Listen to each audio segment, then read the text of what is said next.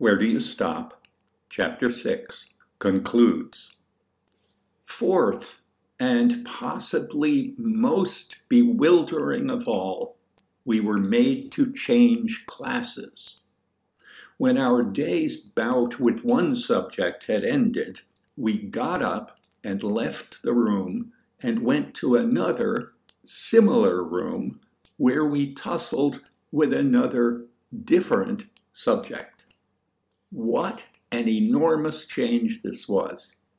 In the past, when we had spent nearly the entire school day in one room, we had drifted from one subject to the next, one blending slightly with the next, like the indistinct edges of objects depicted in a watercolor painting.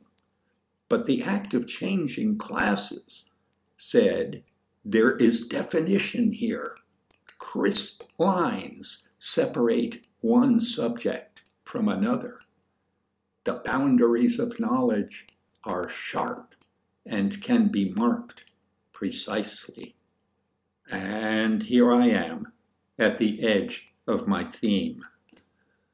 Mark Dorset, my sociologist friend, has said that one of the ways people can be divided into two camps is according to whether they exhibit a tendency to stay put or a tendency to move on.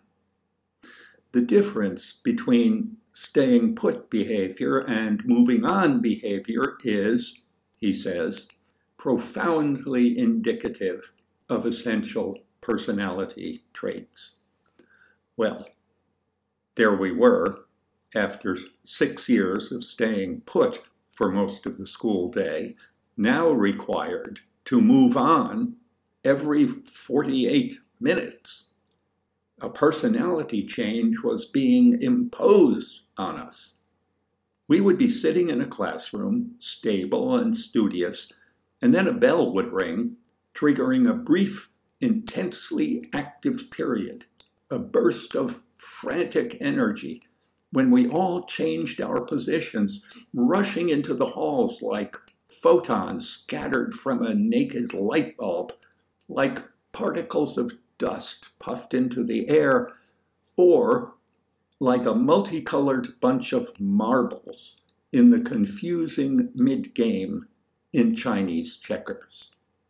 See Figure 2. Figure 2. A game of Chinese checkers among players who are ignorant, inept, or insane serves to illustrate several complex processes, including changing classes, mixing scents, and arriving at new ideas. A.